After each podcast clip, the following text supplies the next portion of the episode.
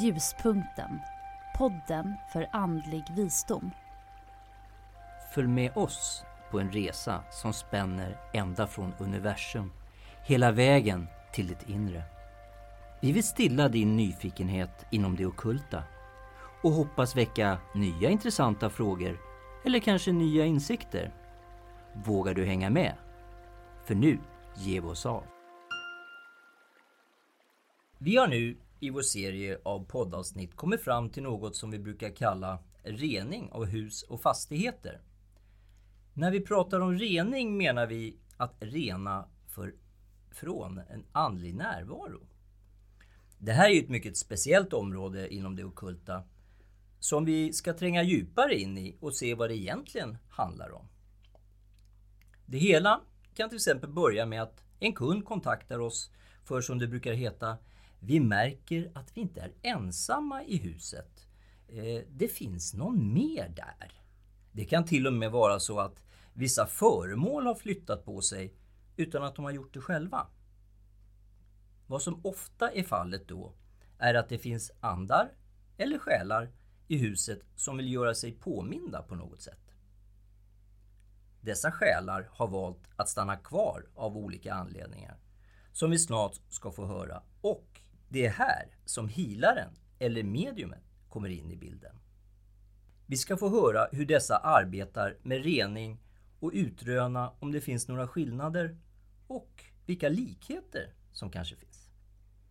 Till mitt hjälp i studion idag har jag Mariana Larsson Sjöberg, erfaret medium och Gunilla Mansfeld, Master of Reiki Healing. Välkomna! Jag vill börja faktiskt med att fråga dig Gunilla, vilken skillnad kan du se med att rena hem mellan era två tekniker? Ja, som jag ser det så kanske det finns eh, några skillnader faktiskt i hur vi beter oss. Eh, de stora skillnaderna som jag kan tänka på i alla fall just nu, det är ju det att när man som healare har renat ett rum, till exempel, så reser vi oftast ett energiskydd i rummet för att de här som vi, energierna som vi har tagit bort inte ska kunna komma tillbaka. Eh, och det är ju en ganska stor skillnad, tror jag i alla fall. Ytterligare en skillnad är att vi använder oss av de här så kallade healingtecknen för att resa det här skyddet. Och det är nog min uppfattning att det gör nog inte ett renodlat medium. Det är väl de skillnader som jag ser som är störst och viktigast. I ditt fall då Mariana, hur eh, går det till i ditt fall? I mitt fall handlar det om att komma in i ett rum, identifiera vad som är där. Om det är bara energier så handlar det om att städa bort dem. Men det är ju ofta en person eller en själ eller en ande eller vad man vill kalla det. Och då kommunicerar jag med den. Dels pratar jag med den, dels förklarar jag varför den inte får vara här. Och dels så försöker jag hjälpa den att komma vidare. Ja, det här skiljer sig lite grann åt. Eh, men vilka likheter ser ni i det här också då? Eh, Mariana? Likheterna är ju att vi försöker skapa en harmoni och en miljö fri från störningar. Och de störningarna kan vara energier som bara är energier, men det kan också vara personer. Håller du med om det här, Gunilla? Ja, absolut. Det gör jag ju. Jag ser stora likheter mellan de här arbetssätten faktiskt. Eh, för vi tar ju båda, som du sa, bort oönskade energier. Och vi för dem vidare. Absolut. Men eh, vi får ju också, som du sa, kontakt med de här själarna som av någon anledning har stannat kvar. Och det finns ju olika anledningar till det. Och det kan ju bli ganska intressanta samtal ibland med dessa själar, speciellt då när de ser de som bor i huset eller lägenheten som inkräktare. Då kan det ju bli en liten övertalningskampanj där, som du pratade lite grann om tidigare. Ja. Ja. Så det kan, jag, jag tycker likheterna är faktiskt större än skillnaderna, tycker jag i alla fall. Jag vet inte vad du säger? Jo, absolut. Ja, Vi vill ju samma sak och gör egentligen samma sak fast på olika sätt. ja precis. Precis. Ni pratar ju här om eh, själarna vill stanna kvar. Eh, vad menar ni egentligen med det?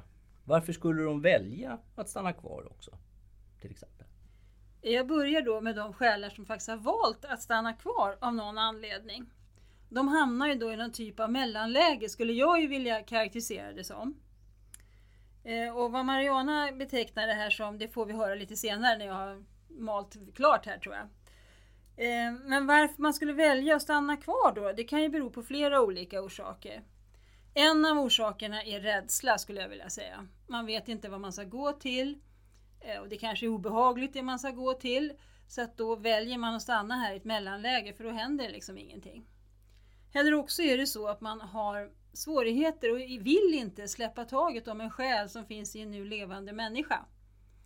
Och det är kanske en vanligare situation egentligen. Att stanna kvar det innebär ju då förstås att man inte tar sig vidare utan stannar kvar. Och det skulle ju lite tillspetsat kunna säga att man varken är ande eller människa. Man är någonting in the middle. Eh, ja, jag vet inte. Jag tror att det är det som jag tycker är, är det viktiga i det här faktiskt. Vad säger du om det, Mariana? Ja, för mig är det ju så att de som stannar kvar ofta inte vet att de är döda. De är kvar för att de tror att de fortfarande lever. De är kvar för att de inte har fattat det här, vilket ju inte betyder att de är dumma i huvudet på något vis. Utan ofta kan det vara så att du har en fast övertygelse när du dör om att allt ska bli svart. Så dör du och så ser allt ut som det gjorde innan du dog. Och då tar du det som ett tecken till att du inte är död. Då blir du upprörd när du plötsligt får se hur folk bär bort dina möbler ur ditt hus. Och nya människor flyttar in och liksom bara ockuperar. Och det kan ju göra både eh, dig arg och frustrerad. Och då försöker du påkalla uppmärksamhet att här får du fanken inte vara, det här är ju mitt hem. Och då kan man som person boende i det här uppleva, att jag är inte ensam, det är någon som flyttar på grejer, det är någon som rycker av med täcket, det är någon som spökar runt. Och när jag kommer till ett sånt hem där det är någon som inte vet att den är död, då fokuserar jag ju på att förklara att den är borta. Och jag brukar använda de tre standardfraserna. När sov du sist? När kissade du sist? När åt du sist? Och när de då inte riktigt kan redogöra för det så brukar det gå upp en liten tajdank. Och de människorna som då förstår att de är döda har ju i regel inte särskilt svårt att lämna utan det blir ah, jaha, okej, okay. och så går de. Men du har ju också den som stannar som Gunilla sa för att den inte kan släppa greppet. Och det kan bero på att den tycker så pass synd om en människa som sörjer mycket att den inte vill lämna det här. Det kan bero på att den känner att nej, men alltså jag bodde här och jag tog ansvar för att det alltid låstes. De här människorna som bor här nu verkar lite slöa och slappa. Det är bäst jag stannar kvar och sköter låsandet för jag är inte alls säker på att de klarar det här själva. De kan vara svårare att övertyga om att de ska släppa taget om den liksom jordiska tillvaron. Därför att de tycker att de har en uppgift. Mm. Ja, det låter ju klart spännande måste jag ju säga. Ehm, men om vi nu tänker oss att ni kommer till ett hem här nu för att rena eller ta bort mm. en ande. Eh, och det är meningen att denna ande och själ ska vara där för att till exempel, som du sa, vaka över en viss person som finns där. Hur ska man hantera det då? Alltså, i mitt fall får jag veta att den här uppgiften, den kommer att säga till mig, ja fast nu är mitt uppdrag du vet att sköta låsen. Och jag tänker ju inte släppa det för det här är faktiskt mitt uppdrag. Då kommer vi ju ofta överens om att ja, men du får gärna sköta ditt uppdrag. Men då måste du göra det utan att störa, det vill säga du får hålla din energi för dig. Du får vara lite osynlig, och undercover här. Så att de här människorna inte uppmärksammar dig. Och då kan den här människan som bor här känna, ah, när jag har gått därifrån, vad lugnt det blev, nu är det här borta. Vilket det ju egentligen inte alls är, för han fortsätter ju ändå hålla koll på låsen, men mycket diskret. När det är en människa som inte riktigt vill släppa taget om en levande som sörjer för mycket eller så, så handlar det ju också om en dialog, men då måste jag ju väva in människan som sörjer genom att tala om att den behöver släppa taget så att den här kan släppa taget. Det kan ta en stund. Mm, absolut, jag håller med dig. Det, det, det kan ta ganska lång stund alltså. Och vissa är ju också kvar för att de tror att eh, någon som de kanske har haft en relation med ska komma tillbaka till just den här platsen. Det sker ju ganska sällan. Aldrig skulle jag vilja säga. Nej, jag kan hålla med om det. alltså jag håller med dig, jag ser inte heller så stora problem med det här egentligen.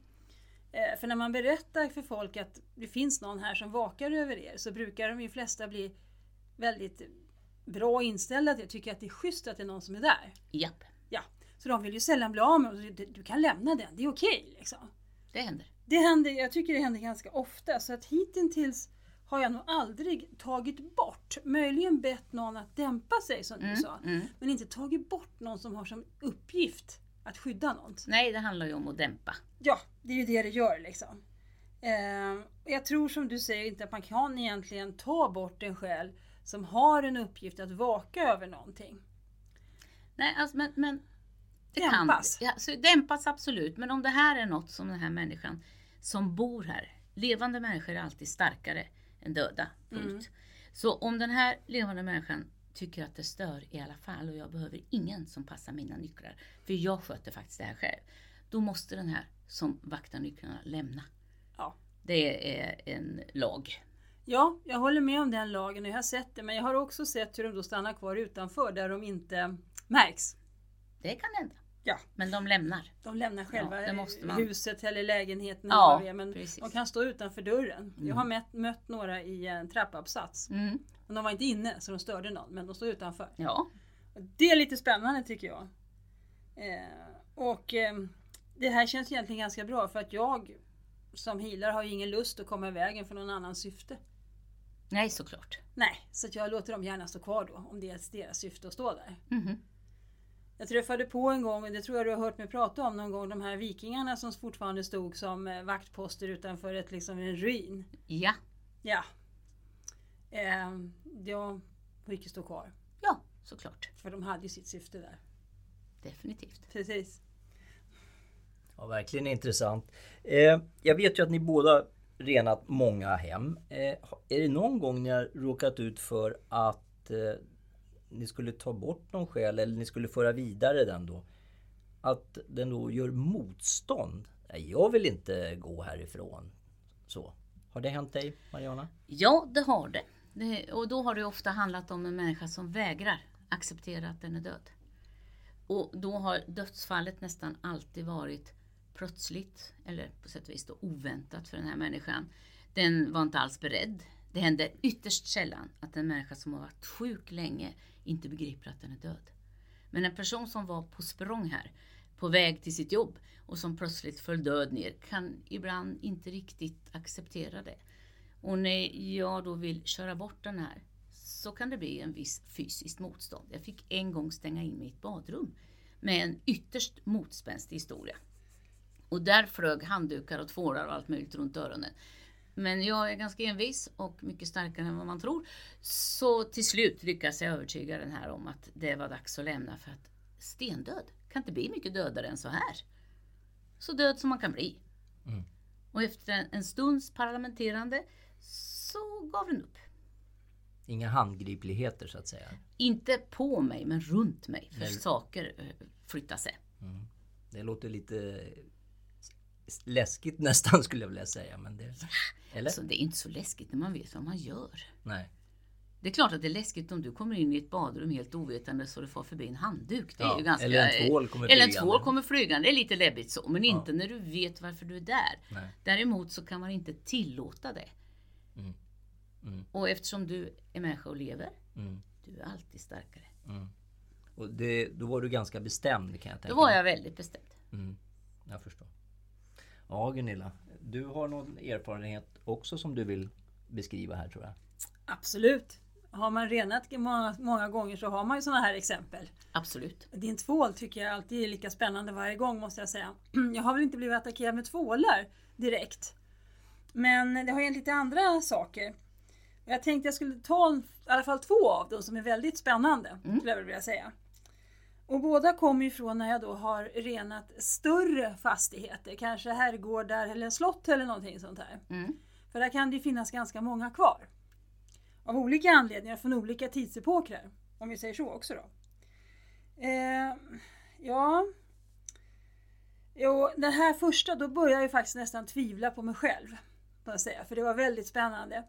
Det var så här att i nedervåningen på den här herrgården så fanns det en gång som förband båda flyglarna. Och eh, när man kommer då från, ja, det var väl den södra flygeln. så, så fanns det ju porträtt i den här gången som det alltid gör på större hus. Och alla tittade då åt söder på tavlorna. Och när jag gick igenom den här gången så började jag få en sån här, du vet, märklig stickande känsla i nacken. Mm. Den är ju lite spännande när man får. Så att jag snabbade väl på där och sen när jag kommer runt så tvärvände jag för att se vem, vem är efter mig. Och då upptäcker jag att alla ögon på tavlorna är vända åt norr. Alla tittade helt plötsligt, alla hade följt mig hela vägen igenom den där gången. Och det var ju lite så här, hmm. Och då man börjar på tro att man inte riktigt kanske eh, är med på vad som händer. Så då bad jag en människa då som tvivlar på sånt här totalt, att liksom gå, kan du gå med mig genom den här för att det här känns lite märkligt. Och vi började på gå. Och helt plötsligt så hugger hon tag i mig och säger Du vad läskigt det är här. Jag har ju gått här massor med gånger men liksom, det här är ju jätteläskigt. Jaha, vad är det som är läskigt då? Ja, vi skyndar oss igenom. Och så vänder hon sig om och gör samma upptäckt som jag. Att ögonen har vänt på sig. Och det var ju lite spännande för då var det ju någon som var helt Alltså både ointresserad och inte tänker kanske som du och jag gör. Mm. Och så här som vi plötsligt fick säga ja men de har vänt åt andra hållet. Så vitt jag kommer ihåg så gick hon aldrig den gången med. Hon tog övervåningen hela tiden. Så att det, ja, det var lite spännande faktiskt. Eh, men vid ett annat tillfälle, då var det ännu större byggnad, då var det någon som inte alls gillade min närvaro. Jag tyckte inte att jag hade någonting där att göra. Så när jag höll på att rena här inne så hör jag plötsligen hur larmet går igång. Okej. Okay.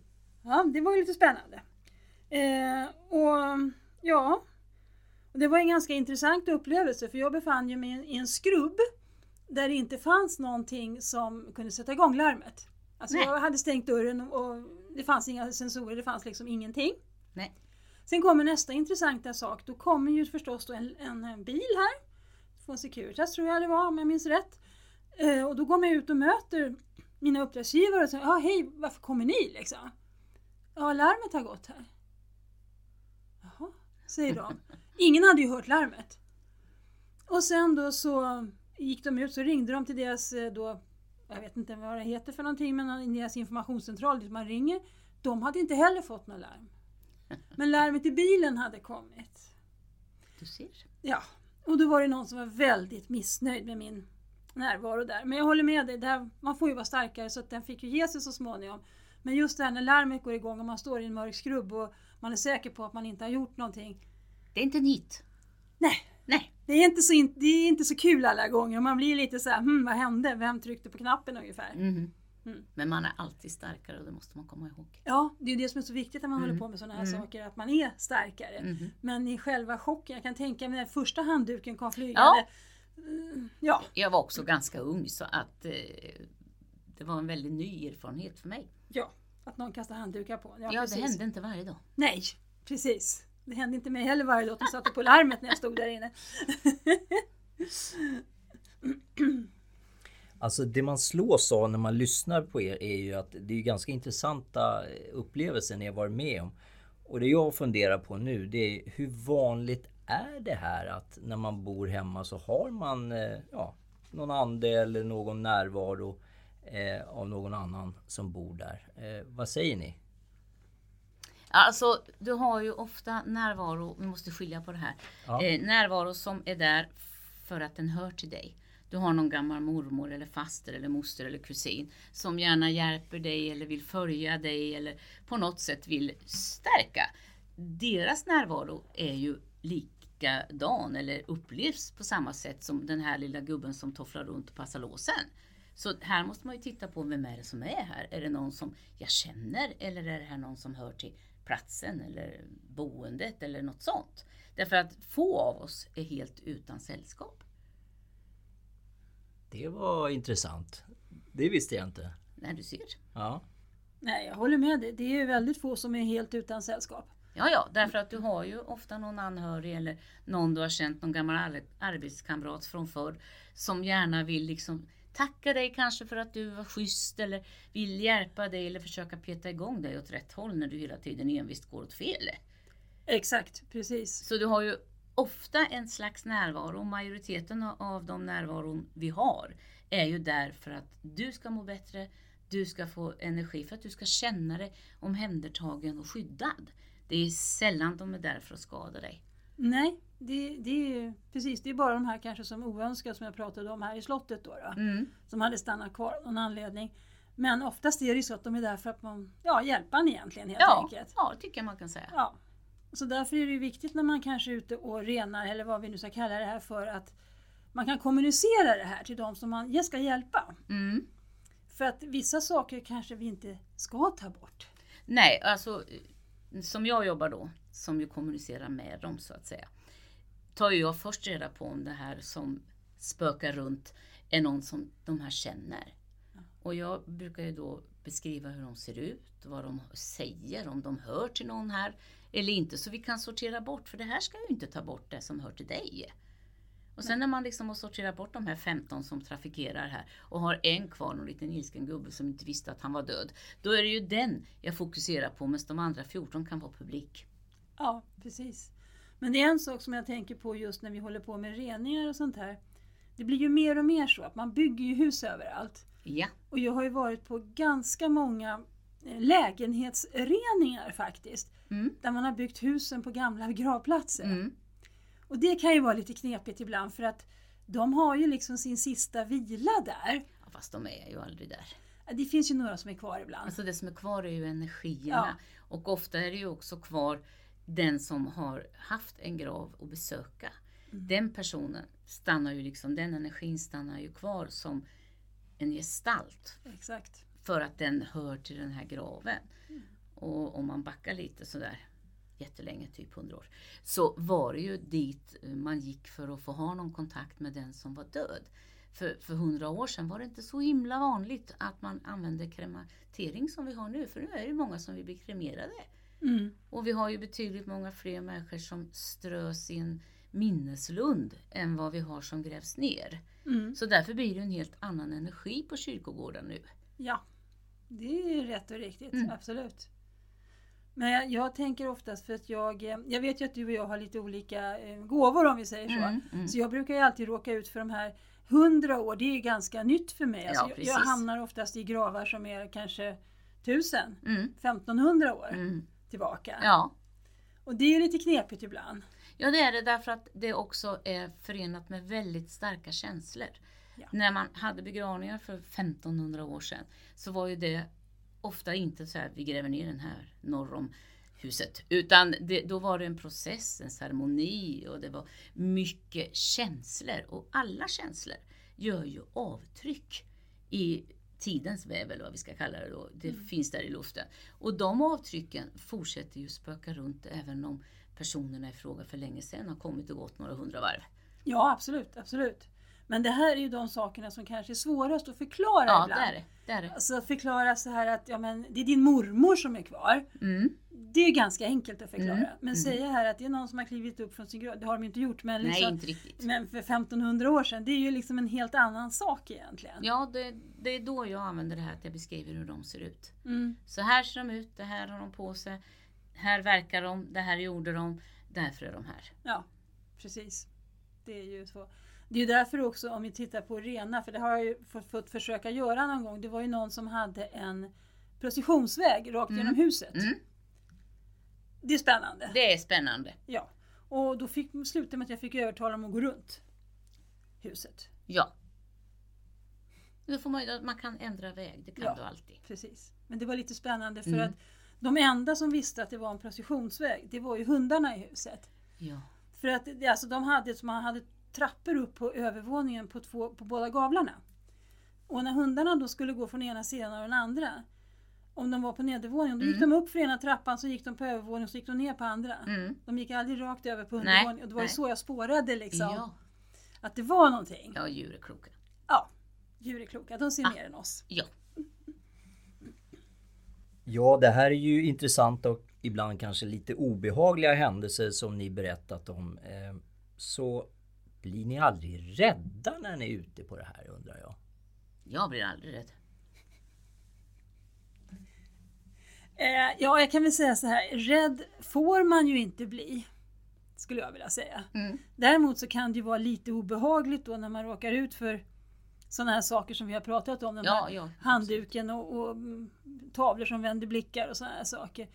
Men, men blir man rädd då, då, ja, men då får de på något sätt ett litet övertag. Ja, du får inte vara rädd.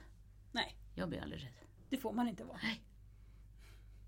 Ja, där ser man. Eh, ja, ja, jag skulle nog själv nog ha varit ganska rädd i vissa av de situationerna. Men det är ju skönt att det finns några som är lite tuffare kanske än vad jag är i det här fallet. Väldigt intressant det här måste jag säga att höra om era upplevelser. Eh, och, men nu är det ju sådär att tiden springer på och vi kommer inte prata mer om det här idag. Så jag vill tacka er hjärtligt för att ni var med idag i, i programmet. Tack så mycket. Tackar! Upplever du dåliga energier och att du inte är ensam i ditt eget hem?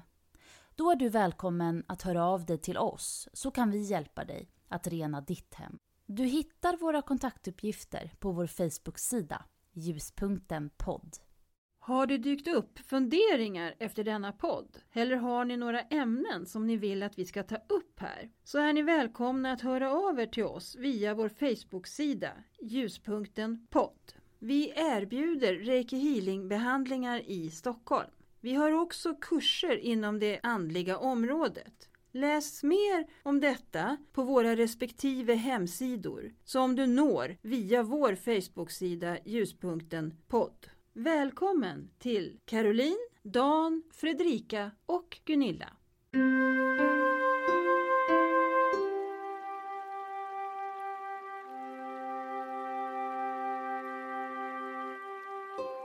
Ljuspunkten. Podden för andlig visdom.